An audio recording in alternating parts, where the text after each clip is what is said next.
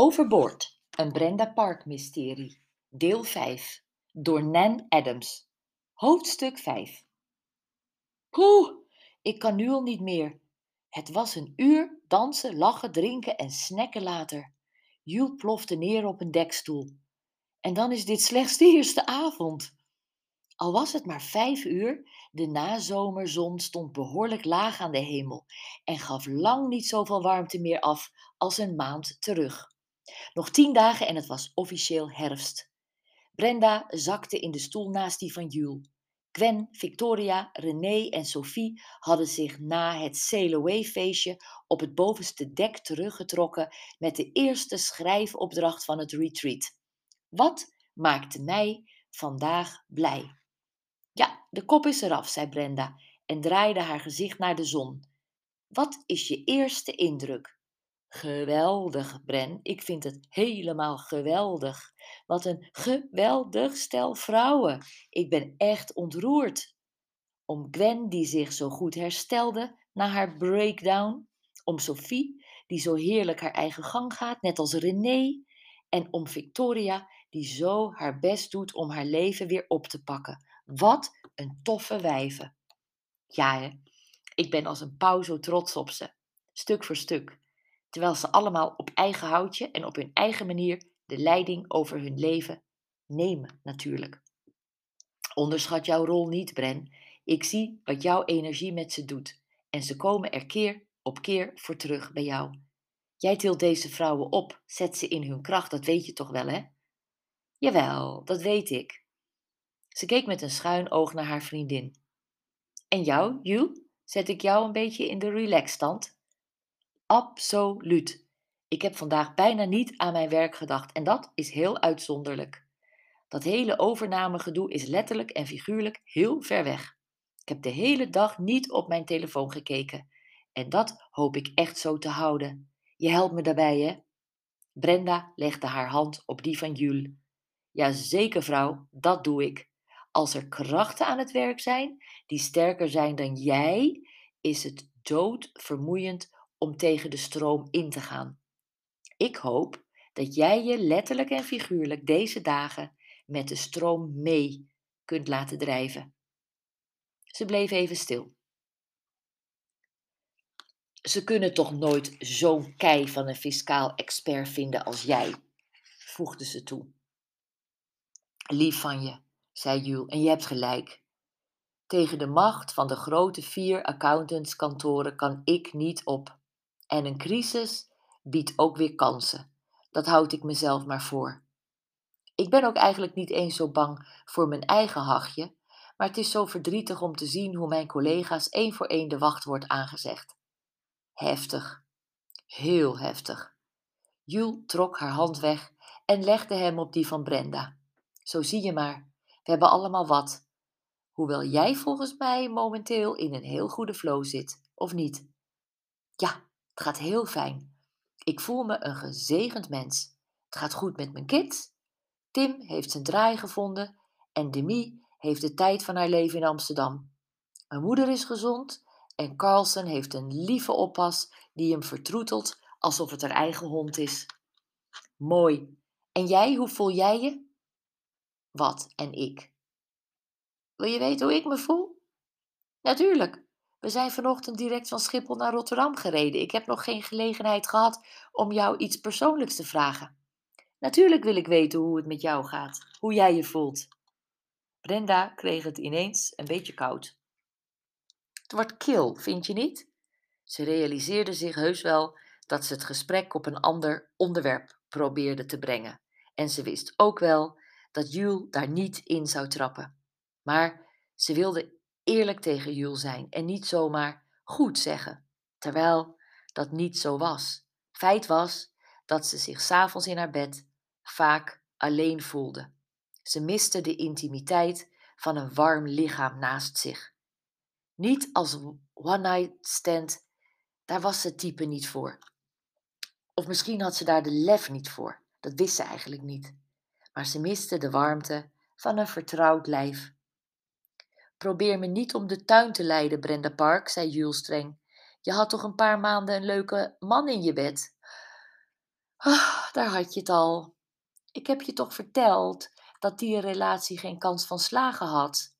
Hij zat nog veel te vast aan zijn gezin.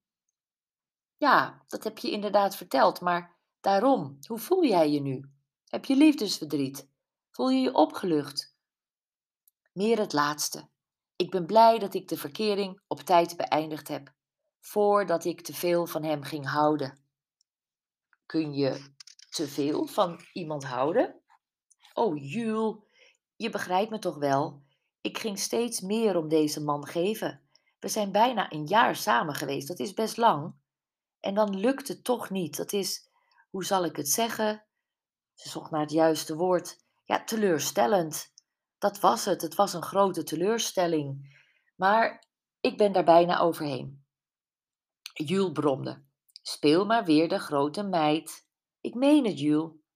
Ja, ja, je denkt dat je het meent. Je denkt dat je over de teleurstelling heen bent. Je denkt met je hoofd. Maar hoe voelt het in je hart? Brenda voelde dat ze in elkaar kromp. Jemig, Jules, wie is hier nou de coach? Oh, kom ik te dichtbij? Niet te? Oh jee, nu kwamen de tranen. En als er één ding was dat ze nu niet wilde, dan was het huilen. Maar wel heel erg dichtbij, piepte ze. Jules schoot overeind. Oh, lieverd, sorry. Ze nam Brenda zo goed en zo kwaad als het ging in haar armen, maar die waren te kort om helemaal om Brenda heen te slaan. Hè, dat was mijn bedoeling natuurlijk niet. Ik dacht dat ik je een beetje uit je tentje kon lokken. Jules wiegde haar heen en weer. Houd op over tentjes. Na boslust lok je me sowieso geen tentje meer in. Ha, je kunt nog een grapje maken, gelukkig. Brenda haalde haar neus op. Ja, dat kan ik zeker, maar ik voel heus wel dat mijn schildje van vrolijkheid flinterdun is. Als iemand zoals jij nu mij vraagt hoe het echt met me is, dan breek ik gewoon. Hoeveel teleurstelling kan een mens aan, Jules? Je kunt alleen maar teleurgesteld raken als je verwachtingen hebt, Bren. Jules praatte zacht en voorzichtig. En misschien zijn die van jou te hoog. Brenda trok met een ruk haar hoofd van Jules schouder. Zou je denken? Wat verdorie? Dat is wel iets om over na te denken. Ik leg de lat altijd wel hoog, vooral voor mezelf. Maar voor een ander? Hmm. Fronsend keek ze Jules aan. Wat erg is het toch dat je alles voor een ander altijd zo goed weet, maar dat je zelf vol blinde vlekken zit. Ja, en die haal jij bij mij altijd feilloos naar boven. En nu ik misschien bij jou. Jules veegde Brenda's wangen droog en gaf haar een zoen. Ze keek op haar cartier. Bijna zes uur, wat denk je? Zullen we ons toilet gaan maken? Brenda zette haar handen in haar zij.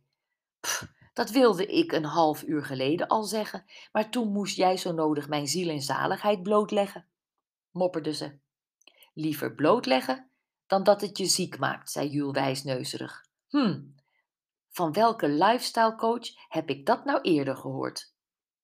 S'avonds, aan hun grote ronde tafel in het midden van de dinerzaal, keken de zes vrouwen hun ogen uit naar de extravagante avondjurken die langs flaneerden. En ik dacht dat ik al over de top was met mijn outfit, zuchtte Victoria. Ze droeg een goudkleurig harenpak. Halleluja, je kunt op dit schip echt volledig overboord gaan, riep Gwen bewonderend in haar paarse halterjurk vol schitterende pailletjes. Haar natuurlijke schoonheid had ze flink aangezet met een stijlvolle maquillage van bronzen oogmake-up en gouden lippenstift. Waarschijnlijk om haar ex-man flink jaloers te maken, mocht ze hem tegen het lijf lopen. God verhoede. Als je dat maar figuurlijk bedoelt, zei Sophie gevat. Zij zag er fantastisch uit in een perfect sluitend mannentuxedo, zonder blouse. Kleren maken niet alleen de man, dat zie je maar weer, zei René. Ze was een plaatje in haar gele strapless kokerjurkje dat tot halverwege haar slanke dijen kwam. Jules en Brenda waren allebei in het lang, maar Brenda's donkerbruine creatie was eigenlijk een wijde, mouwloze overal. Jules leek op een prinses uit een Disneyfilm in haar lange lichtblauwe avondjurk met drie kwart mouwtjes. Toen om tien uur de bordjes van het ijsdessert werden opgeruimd, trokken de obers hun jasjes uit en rolden hun overhemdsmouwen op. Plotsklaps klonk uit de speakers een bekende muziekintro. My baby moves at midnight, goes right on till the dawn. Voor Brenda en haar dames er erg in hadden, waren ze door de kelners bij de hand genomen en naar een bont verlichte dansvloer gevoerd. You should be dancing, yeah, riepen de mannen en los ging het op de swingende muziek van Bee Gees en van Bruno Mars, Lionel Richie, Cool in the Gang. Toen Rod Stewart I Am Sailing begon te zingen, greep René naar haar keel. Ik ha, houd het niet meer, kreunde ze en rende van de dansvloer. Wat heeft hij nou? vroeg Gwen verbaasd. Hapte ze nou naar adem? Victoria keek bezorgd. Moeten we niet achter haar aan? Sophie maakte al aanstalten. Jules maakte zich met spijt los uit de armen van een knappe kelner. Boefje, dacht Brenda, de enige getrouwde vrouw van het gezelschap, en ze vermaakte zich duidelijk opperbest. Ze gaf haar vriendin een por en maakte een hoofdbeweging. Dat lijkt me een goed plan. Brenda holde achter René aan. Buiten op het dekterras zagen de vijf vrouwen nog net hoe René voorover hing over de ijzeren reling van het schip. René! gilde Gwen. Niet doen! Maar tot afgrijzen van de hele groep was het te laat.